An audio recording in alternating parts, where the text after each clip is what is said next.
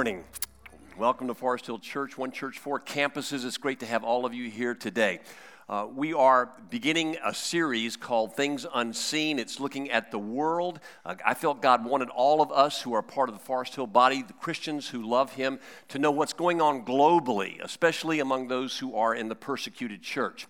Today is the International Day for Prayer for the Persecuted Church. We'll have a prayer service tonight at six o'clock. I'll be more specific about that in a little while after our special speaker speaks, and I think you'll want to be a part of it if you're able.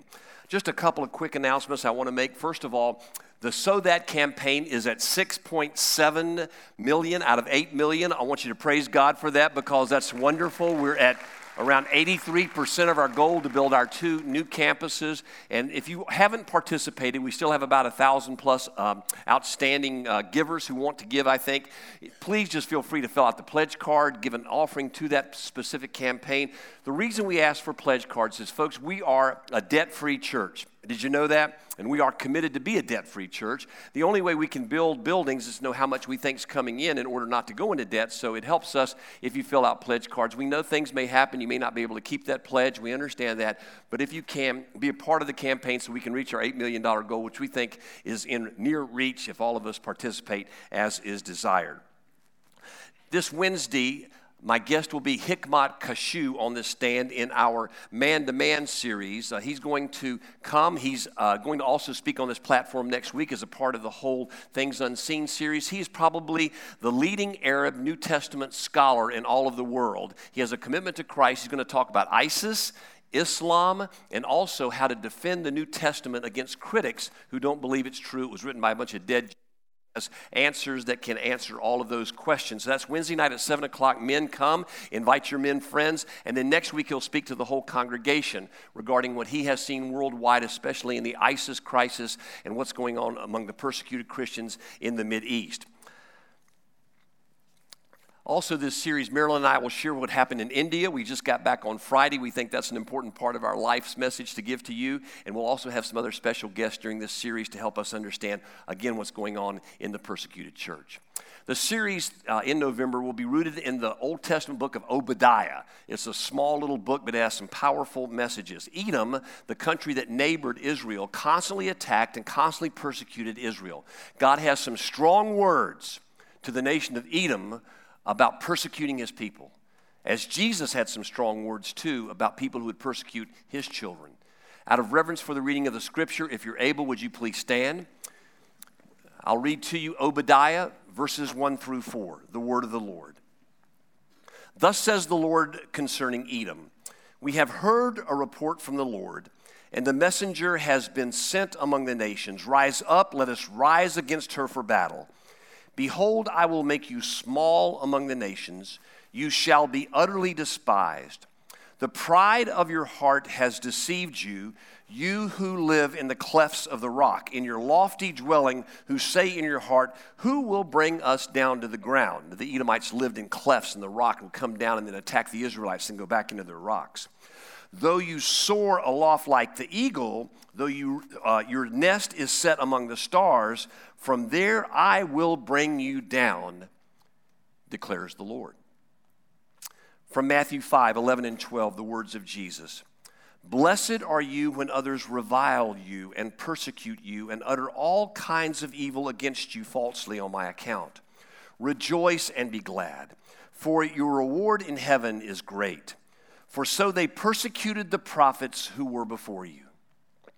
And finally, from Hebrews chapter thirteen, verse three, remember those who are in prison, as though in prison with them, and those who are mistreated, since you also are in one body.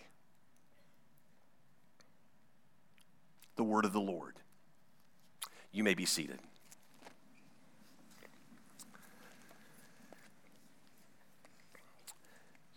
A little over two years ago, a pastor in Iran named Pastor Saeed was arrested by the Iranian guard.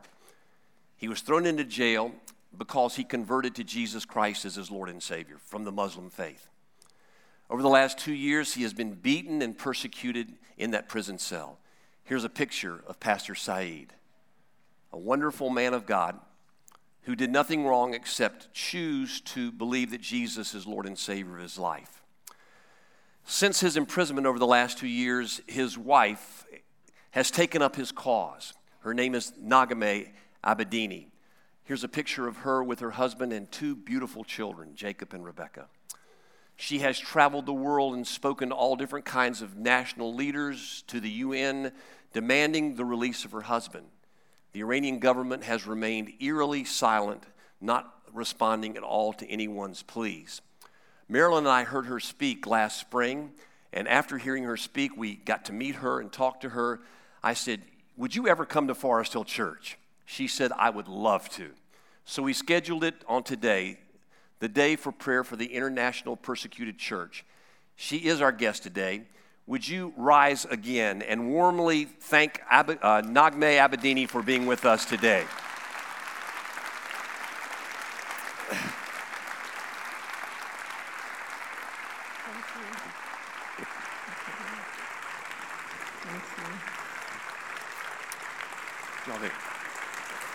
Thank you.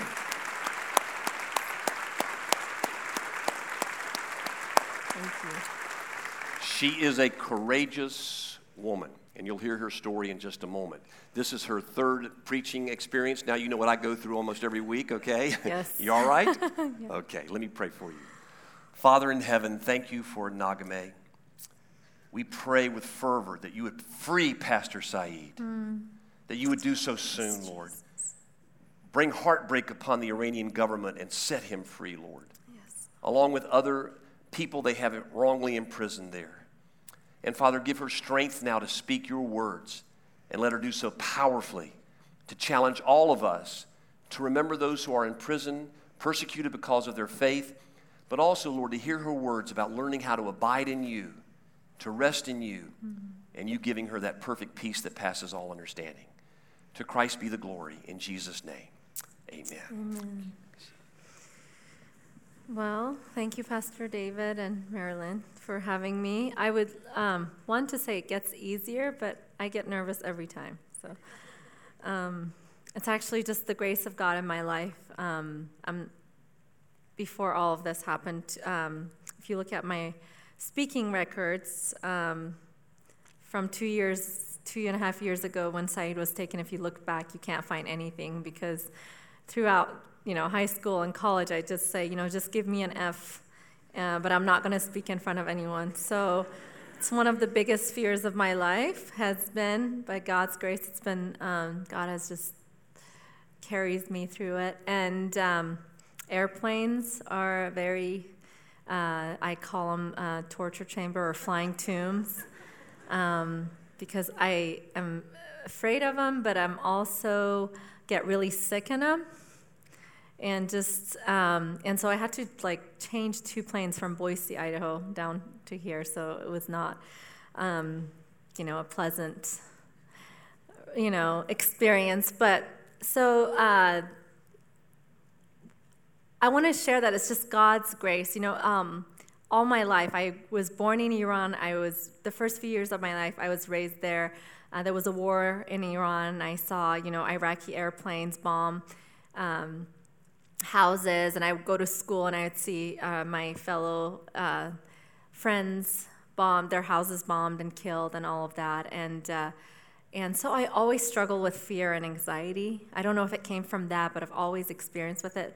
And to have, and I've always worried about what if this, what's the best, what's the next bad news and everything um, from uh, health to economy to finances to kids, anything you can think of, I worried about. I, um, Saeed would usually ask me to travel with him, and I would say no. I wanted to stay. I, I grew up in Boise, so I ended up coming to the States and have been in Boise, Idaho for almost thirty years. Um, and so I, I'm a very private person.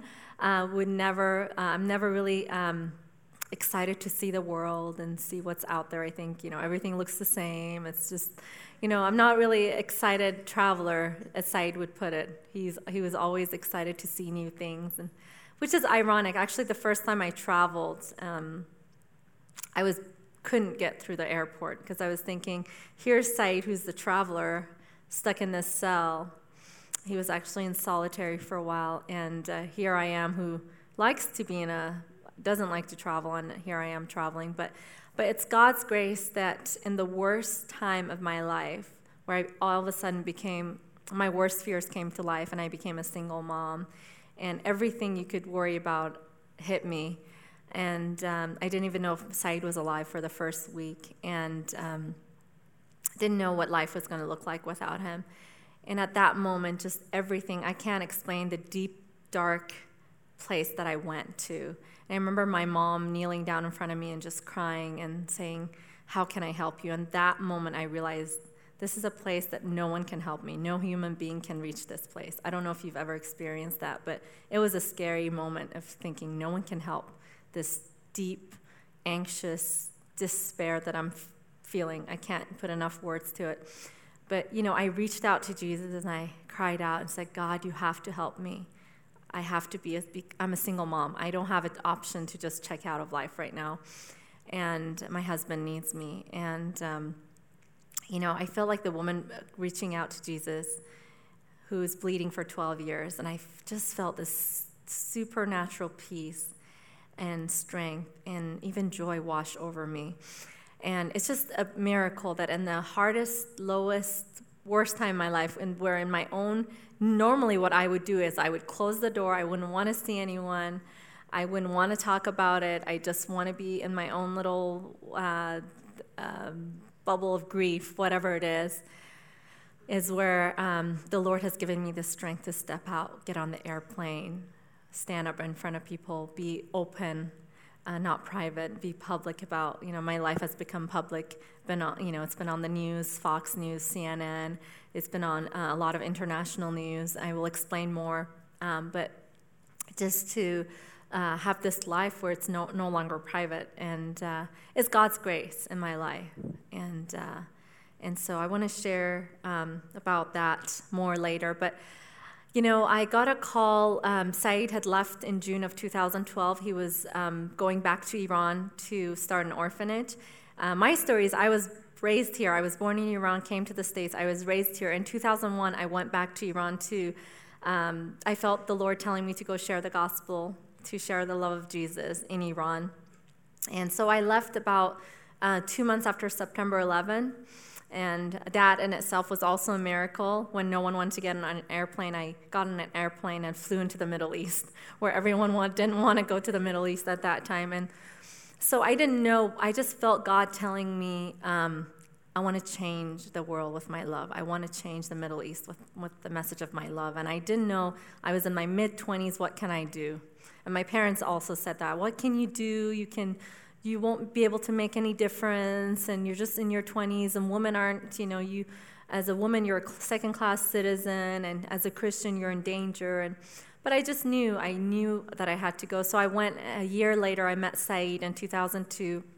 Long story short, he was an underground church pastor um, of about one hundred people in Tehran, the capital. Long story short, within a few years, by two thousand five, we were pastoring over one thousand converts. Um, from, you know, Islam to Christianity, um, there, uh, and in over thirty cities, in little house churches, ten, fifteen people, just grew really quickly by God's grace. You know, if one Muslim comes to know Christ, it's a miracle. So if for uh, hundreds and hundreds and, you know, all these people to come to know Christ, it was a hand, a hand of God.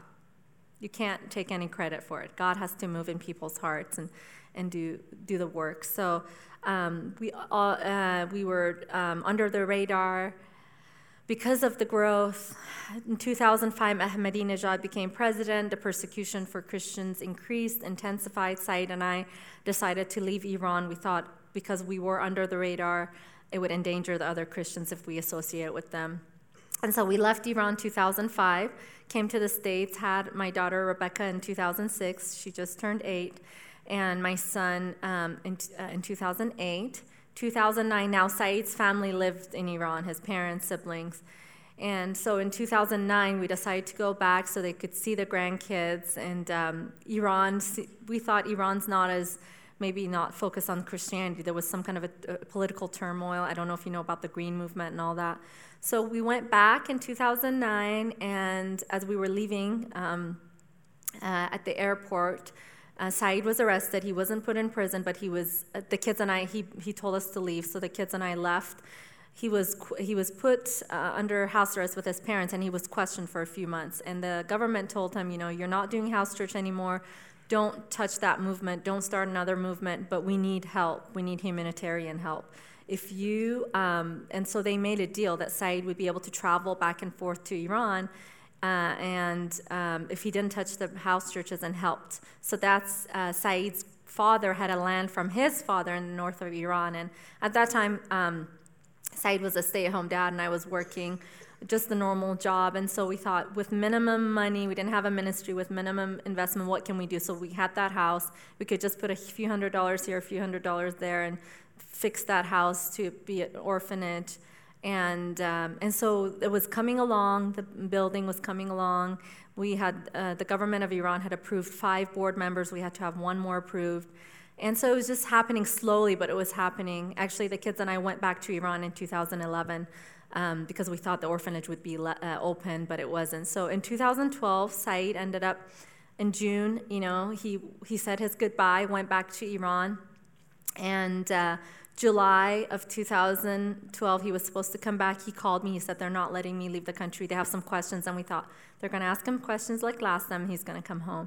Well, in September, I got a call from his mom, crying and just hysterical. She said, they've taken him. We don't know where they've taken him. We don't know if he's alive. Just five Revolutionary Guards attacked the house. He was staying out with his parents and took him in the most horrific way. And if you don't know, Revolutionary Guards in Iran are considered the Um, more, most radical group. They're um, considered terrorist group by a lot of nations, consider them terrorist groups, and so he was taken by them. And I want to share this really quick. When he was taken, I didn't know if he was alive, and um, and that's the part where I, my world fell apart, and Jesus just came and gave me this peace. But the Lord reminded me of two stories Um, to calm my nerves, and I haven't shared this on the previous services, but one of them was our wedding. Um, our wedding, you know, I wanted a private small wedding, third, maybe twenty, thirty people, maybe a f- few of them. Uh, my family wasn't in Iran any longer, so they would fly in. Well, uh, Saeed said, let's go tell the government we're Christian commerce. We went to, I said no. And after doing my first job as a fiancé wife, arguing, and then finally I agreed. But, you know, I, I don't I recommend that route. But so, you know, but then we we got approval to have our wedding, and I was thinking private, small. Well, Saeed printed, I should have known, he printed like six hundred, seven hundred invitations. I'm thinking, what? Why are you doing that? And, you know, you see something and it doesn't click until later. I was like, why is he having and ordering so many wedding invitations? And, well, he was thinking, I have a government approval to have a wedding at a church. I have a venue. And he had these house church leaders make three hundred Jesus films and Bibles, uh, these favors that were wrapped and in these, uh, and they were beautiful ribbons and flowers. And so our wedding comes. I'm here. six hundred people show up, not thirty, not private. Um, Uh, people are, you know, passing out wedding favors with our Jesus films and Bibles, and Saeed's up on the pulpit talking about his how he found Christ, and I'm just in my wedding just just looking at him, and and somehow he he got a choir going in a few weeks. I don't know how he did it, um, but I don't think they were very good, but they were singing. Worship music is being blasted out into the street, and um, we're in Central. It's called it was called the Central Church. Um, right in front of the one of the largest mosques, right by Tehran University. Revolutionary Guards are circling the church. People are getting Bibles, Saeed's talking about Jesus. Um, worship is blasted out. And my wedding photographer was Muslim, and he came to me and said, they're going to arrest you. You're at your wedding, do you realize you're going to get arrested? This is not, he was really scared. And, um, and the Lord reminded me of that because we didn't get arrested. The Revolutionary Guards were circling the church, but we didn't get arrested. And uh, the Lord reminded me that I protected you. It was not your time to be arrested. And another quick story I want to share, right around the time we were married, one uh, one day around noon, we got a phone call from one of our house church leader. He said, I'm really scared. I've been followed all day. I believe something bad is about to happen to me. And so Saeed and I, Saeed said, we'll come around your house around midnight. So we went to his house around midnight. As soon as we knocked on his door, these Revolutionary Guards came and attacked us and took put us on, in these cars, took us down this alley to this interrogation place. And it was room after room after room after room of interrogation.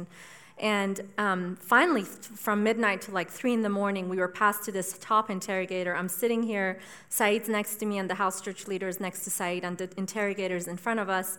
And I, we have these revolutionary guards around us with guns pointed to our head. And um, and the uh, I was the first person online, and the uh, revolutionary, the head of that place, the boss, said, It's, if you say you're Muslim, you go free right now. If you say you're Christian, you will die. And he looked at me with fear, intent for me to be all fearful and deny my faith. And I, uh, for that second, I felt in my, um, okay, I've grown, you know, I've, I've, I know Christ, I've gone to church, I've read my Bible, but how real is Jesus?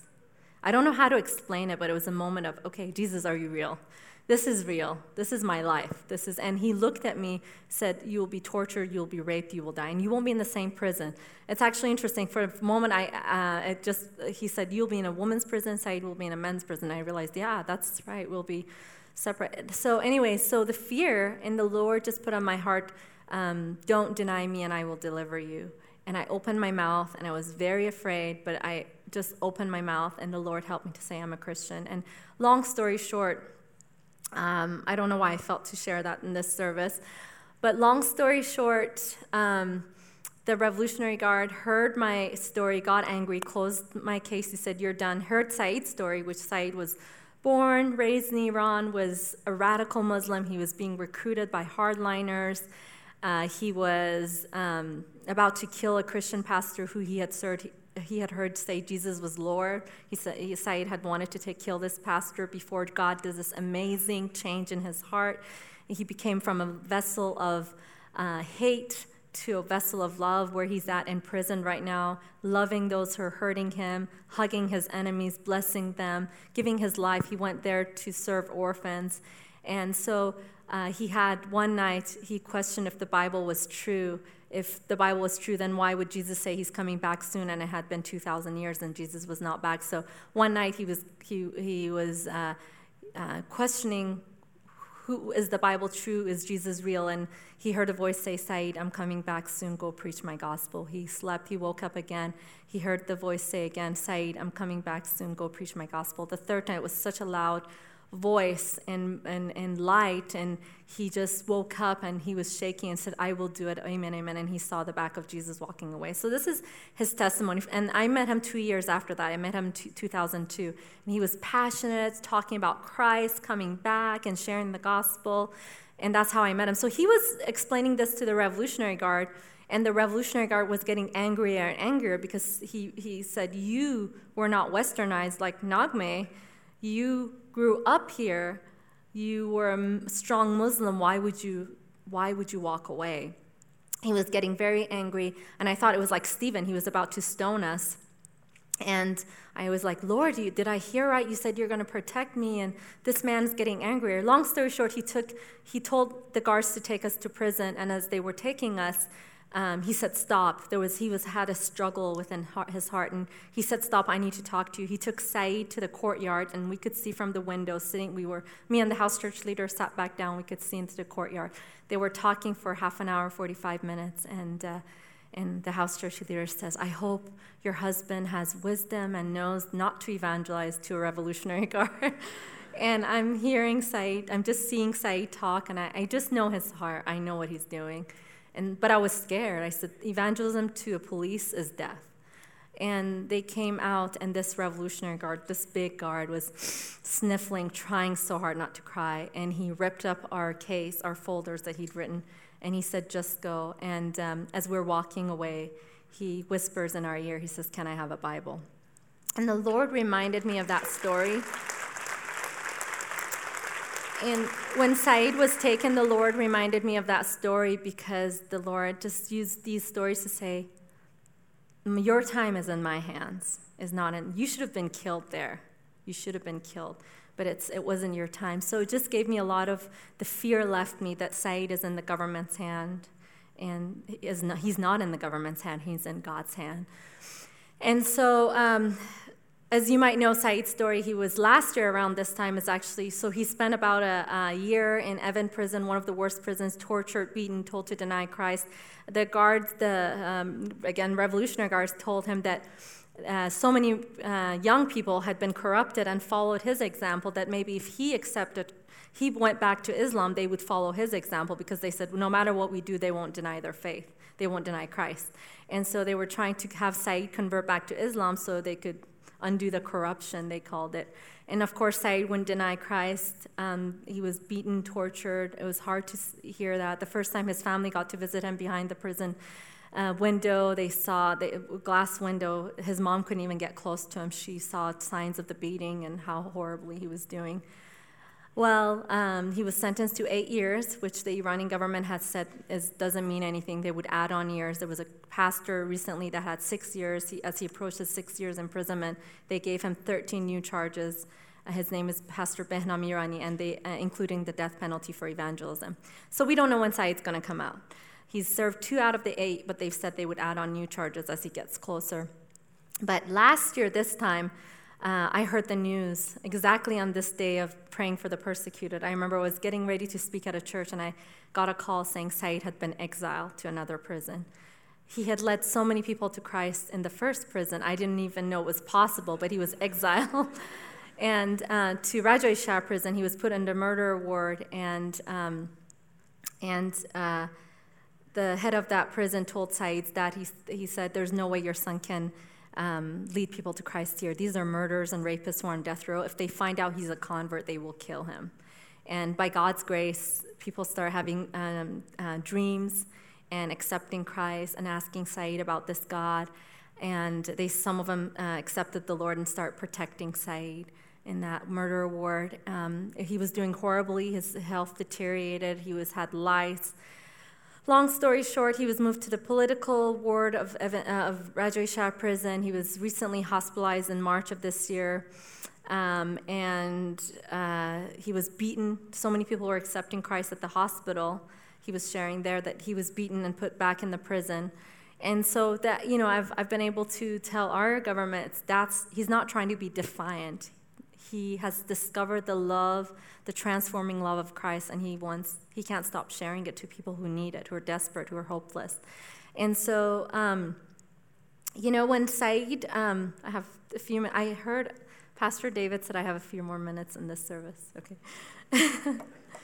um, I just want to share from John fifteen, um, because when Saeed was taken, um, and I, I as I explained, I feel like I reached out to Jesus and I was just got this peace. But the process, I feel like it was like um, connecting to the vine, abiding.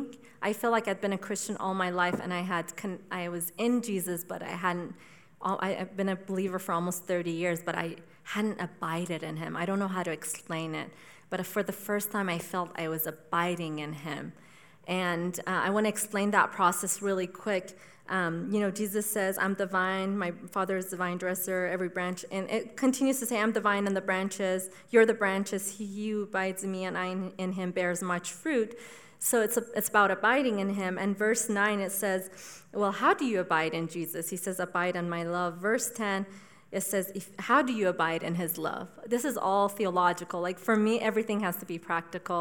How do you ab- abide in Jesus? You abide in his love. How do you abide in his love? Where, where verse ten says, if you keep my commandments. And you might say, what commandments, Lord? What commandments do you want me to keep so I can abide in you? And Jesus says in verse twelve of John fifteen, this is my commandment, that you love one another. It's such a simple word, but it's so hard. We can't seem to even love the one person next to us. Our families are falling apart. Um, there's so much division in the body of Christ. Loving unconditionally and sacrificially is the hardest thing to do. Without Christ, it's impossible. That's why the world is falling apart. The world doesn't have the solution to all the problems. They don't have the strength to love. And in order to love unconditionally, the first thing you have to do is to get rid of yourself. In order you, you want God's source to flow through you, first you have to get rid of yourself. You know, I have, had been a believer for thirty years, but I trusted every instinct, every emotion, every thought. And recently, only when Saeed was taken, I realized I'm in a fallen nature that's going one hundred eighty degrees against God. Every emotion, every thought, the Bible says my heart is evil.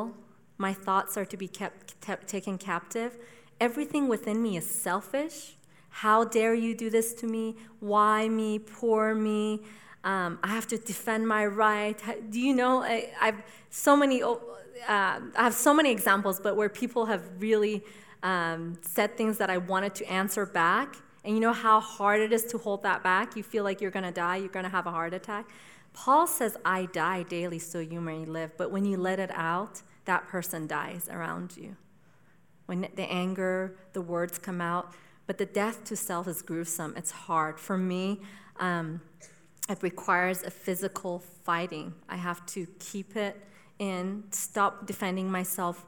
I drink coffee, take a hot bath if I can, close the door and fight it out with, like, you know, I close the door so people don't see I'm talking to myself. But, you know, it's just, how dare they? They, you know, it's hard to get over your rights once you know that you know that someone has infringed on that right, and you're in the right, and they're in the wrong. You want, everything within you wants to fight back. And the Lord every time says, Naghmeh, you have no right. You have no right in me. Just give it up. And when I give it up, the anxiety leaves. The anxiety of having to get what I want and, and the fears, everything leaves. And God just washes me with his love and says, go out, step in obedience, obey my commandments. What is your commandment, Lord? And every time is the same. I don't want to hear it. Uh, every time I go, okay, Lord, let it be different. Let it be that, Naghmeh, I'm going to use you to discipline that person. And every time it's like, Naghmeh, go love that person. Go wash their feet. And um, and so we have that power. The outside world has a flesh that's leading them, their emotions, their heart, their thoughts. And they don't they don't know that it's leading them to a life. The Matthew says, Um, that in, in the book of Matthew, that it's a, a wide road of destruction. And in the end, there's anxiety and fear and depression because the, the flesh is leading and you're believing it from every little thing. And and, um, and in the end, you're not happy anyways, no matter um, what, how much money you have. What, it doesn't matter. The flesh tells you to fall. Walk away from that relationship if it's hurting you. And you walk away. Are you happy now? You go to the next one. Are you happy now? The flesh is lying to you. It's telling you, do this, and you'll be so happy. Take this, eat this food, take this drug, and, and then in the end, you're a mess. And the Bible says there's a way that's narrow. And that's the narrow road that the Lord has taught me. When Saeed was taking my flesh through a tantrum, I don't want to travel, I don't want to be, and the Lord was like, can you submit to me, Naghmeh? Can you just submit? And that narrow road, it requires the cross. You know, um, I come from a Muslim background, and Muslims don't understand a cross. They say, why would Christians wear a cross? It's a sign of torture. For us, it's a sign of life. This culture in, um, tells us, get rid of the cross. Don't carry it. It will torture you. It's, you need to do what's good for you, what's right for you, because it's a sign of death. Don't carry the cross. But that's where our life is found. When we take up our cross, die to ourselves. Jesus says that's the only way to follow him. There's no other way. It requires the cross. But there's life in it for our families, for our community. Uh, you know, when I was uh, growing up in Iran, um, the light, uh, when the lights would go out and the Iraqi planes would come and bomb, we'd turn on a candle. And guess where everyone gathered? Around the candle. We're called to be the light, not a light. There is, there's, we're not one of the lights. There's only one light. We're called to be the light of the world. And guess what? When a tree has fruits, when there's a candle in darkness, where, guess where everyone ends up at? You know, one thing I love as, as a Muslim background believer, um, I always, uh, something that always bothered me was, why did Islam spread through violence? It did. You read the history. I'm not trying to be judgmental. You read the history. The only way Islam spread was through force. That's how it came to our to Iran, the country I was born in. Uh, it was by force. We were, you know, the Persian kings, King Cyrus, King Darius. They were protector of Israel. They had a different belief. Iranian people, you read the book of Acts, Par- Parthians, Medes, and Elamites. The first people group it mentions in Acts two were the day of Pentecost. They were from Iran. It's one of the first churches, one of the first Bible schools was right there. And now it's it's a Muslim country. It happened by force. What's happening with the uh, N, with the ISIS? You either die or you accept Christ, uh, accept um, Islam. That's how it came to Iran. six hundred years after Christianity. And but one thing I love about Jesus is he never forced anyone. He's so beautiful. People ran after him. People would go hungry, and they would multitudes and thousands, and he would actually run away from the crowds and need a break. Never forced himself on anyone because he's so good. He doesn't need to. And when we we fall, when we um, abide in him and experience Jesus, that he's calling the church to that deeper walk, deeper experience. When we abide in him and enjoy him, then, you know, I've had to actually run away from people who've come and said, I was at, in Geneva um, speaking before over one hundred nations. Uh, uh, I was actually um, uh, in, in the United Nations speaking in front of uh, over one hundred nations and telling them that Jesus is the solution to the problem they're trying to solve.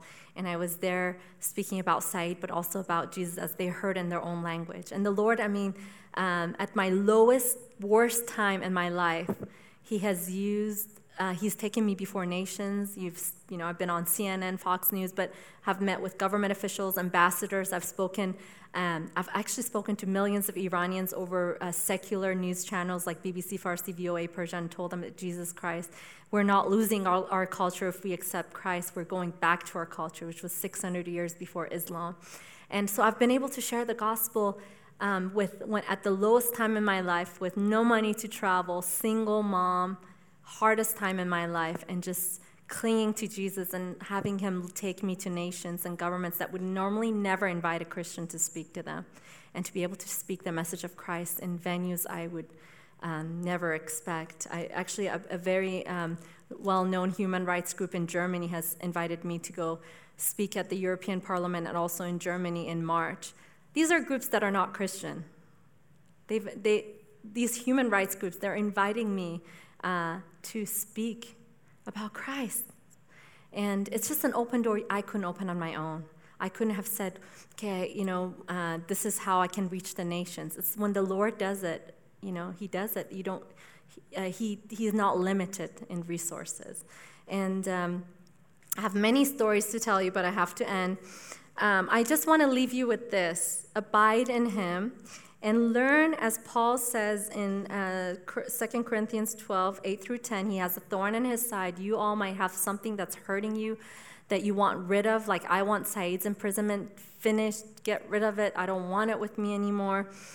And um, Paul wants uh, this removed, and God says, my grace is sufficient for you. He's been gracious to me every single morning. This morning I got up, Saeed's not next to me. I'm a mess. And he gave me the strength and the grace to get up again. Uh, every morning, he's, his grace is sufficient. And Paul says something I want to leave you with. He says, therefore, most gladly I will rather boast in, in my infirmities that the power of Christ may rest upon me. But then he says, therefore, I take pleasure. And he says, you know, I take pleasure in going to Hawaii. You know, no, he doesn't say that. He says, because that's what you expect. What does Paul take pleasure in? Maybe it's a football game on Sunday, or, you know, there's something you think about. For me, coffee. But Paul says, I take pleasure in infirmities. Who takes pleasure when they're sick, when a loved one is sick? Who does that? When in um, in a reproach, when you're being put down in a relationship, at a job, when you're just, you're you're just, there's reproach.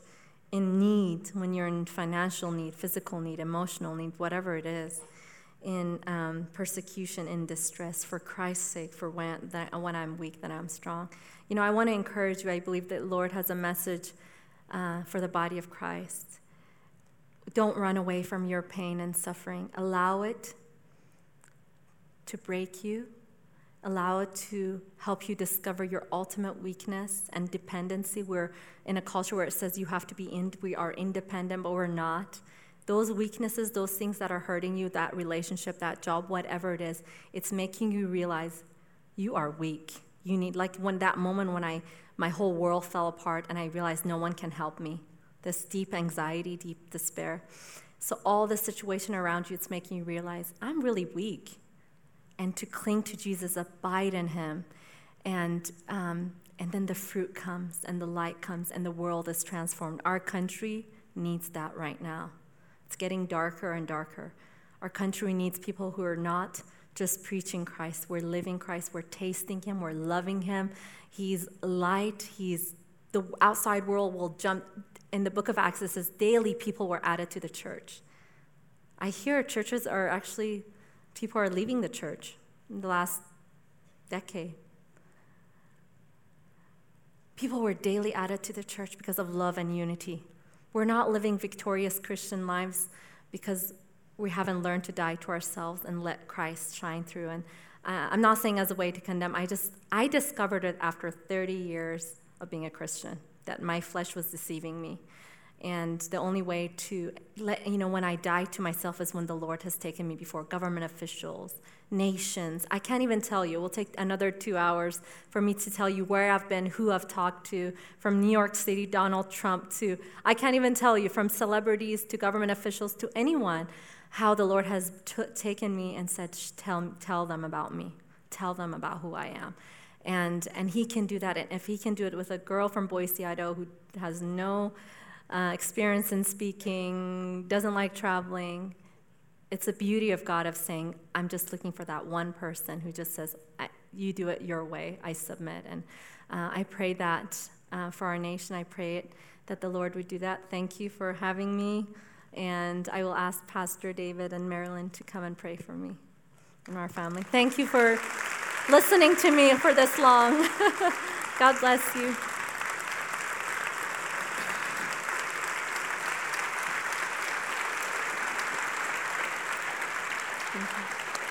Thank you.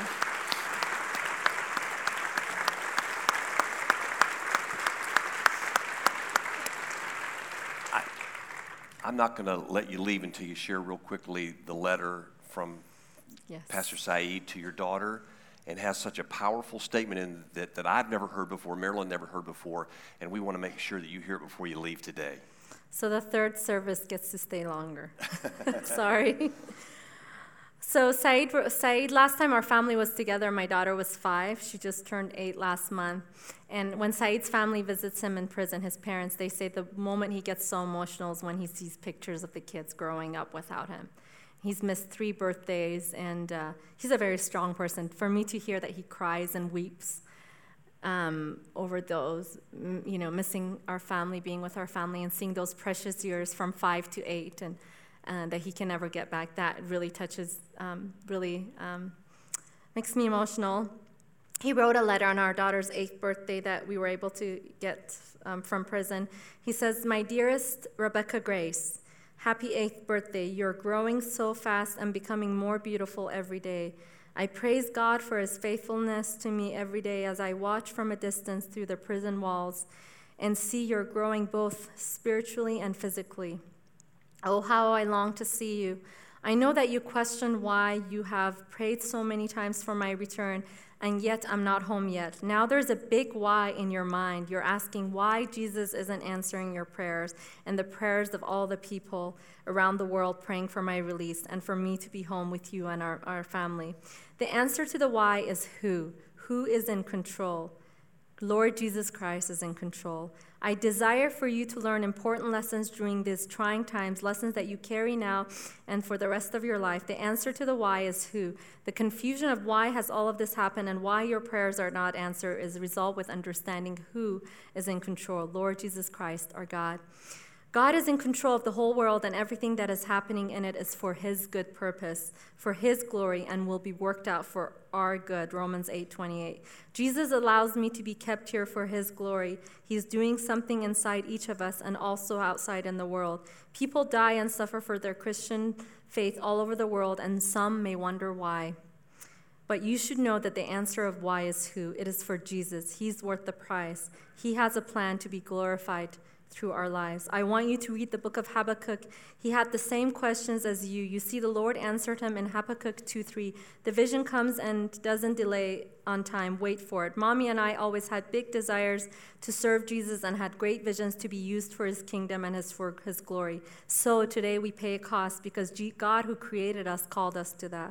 I also want you to know that the answer to all of your prayers is that um, that the answer to all of your prayers is that God is in control. He knows better than us what he's doing in our lives and all around the world. Therefore, declare as Daniel and his friends Shadrach, Meshach, and Abednego did in Daniel three, If if this is the case, our God whom we'll serve is is is able to deliver us from the burning fiery, uh, fiery furnace. He will deliver us from your hand, O king. But if not, let it be known to you, O king, that we do not serve your gods, nor will we worship the gold image which you have set up. And learn, as Habakkuk did, and that even if we do not get the results that we're looking for, God is still good, and we will praise his holy name. Habakkuk three, seventeen through nineteen. Though the fig tree may not blossom, nor the fruit be in, on the vines, though the labor of the olive may fail, and the fields yield no fruit, though the flock may be cut off from the fold, and there be no herd in the stalls, yet I will rejoice in the Lord. I will rejoice in the Lord of my God of my salvation. The Lord God is my strength. He will make my feet uh, like deer's feet, and he will make me walk on my high heels. Then, my dear beloved Rebecca Grace, I pray that God will bring me back home soon, but if not, we will sing together as Habakkuk did, hallelujah, either separated by prison walls or together at home. So let Daddy hear you sing a loud hallelujah that I can hear all the way here in the prison. I'm so proud of you, my sweet, courageous daughter. Glory to be to God forever. Daddy.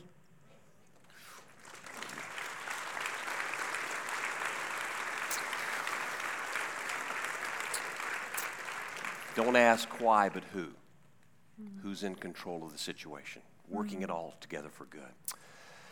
Tonight at six o'clock, Naghmeh will be here with Marilyn and me, and any of you who want to come, just to pray for Pastor Saeed and the persecuted church at large. We can't do a whole lot, but we can pray, can't we? Bombard your legislators, too, with letters. That helps, doesn't it? Yes. It's one of the things that can help. Free Pastor Saeed. Free Pastor Saeed. Write it, folks, and bug them until they don't want to hear from you anymore. It does really help.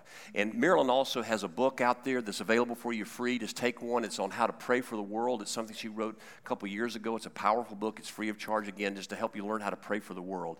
And she's going to pray for Naghmeh in just a second. But before she does, Naghmeh, our church, the leadership team, was looking for a way to bless you. You don't, you don't get a salary. You're going around the world uh, doing what you're doing, uh, just trying to make ends meet. So we thought the best way we could help you and your children was to give you a ten thousand dollars check wow. to help you do what you need to do for the glory of the kingdom of God. Thank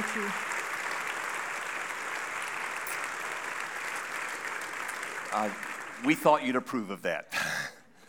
Marilyn, would you pray for Naghmeh, please? You can see why last spring when David and I met Naghmeh, we were just prompted not only to continue to pray for her, but we wanted to, you to hear her story.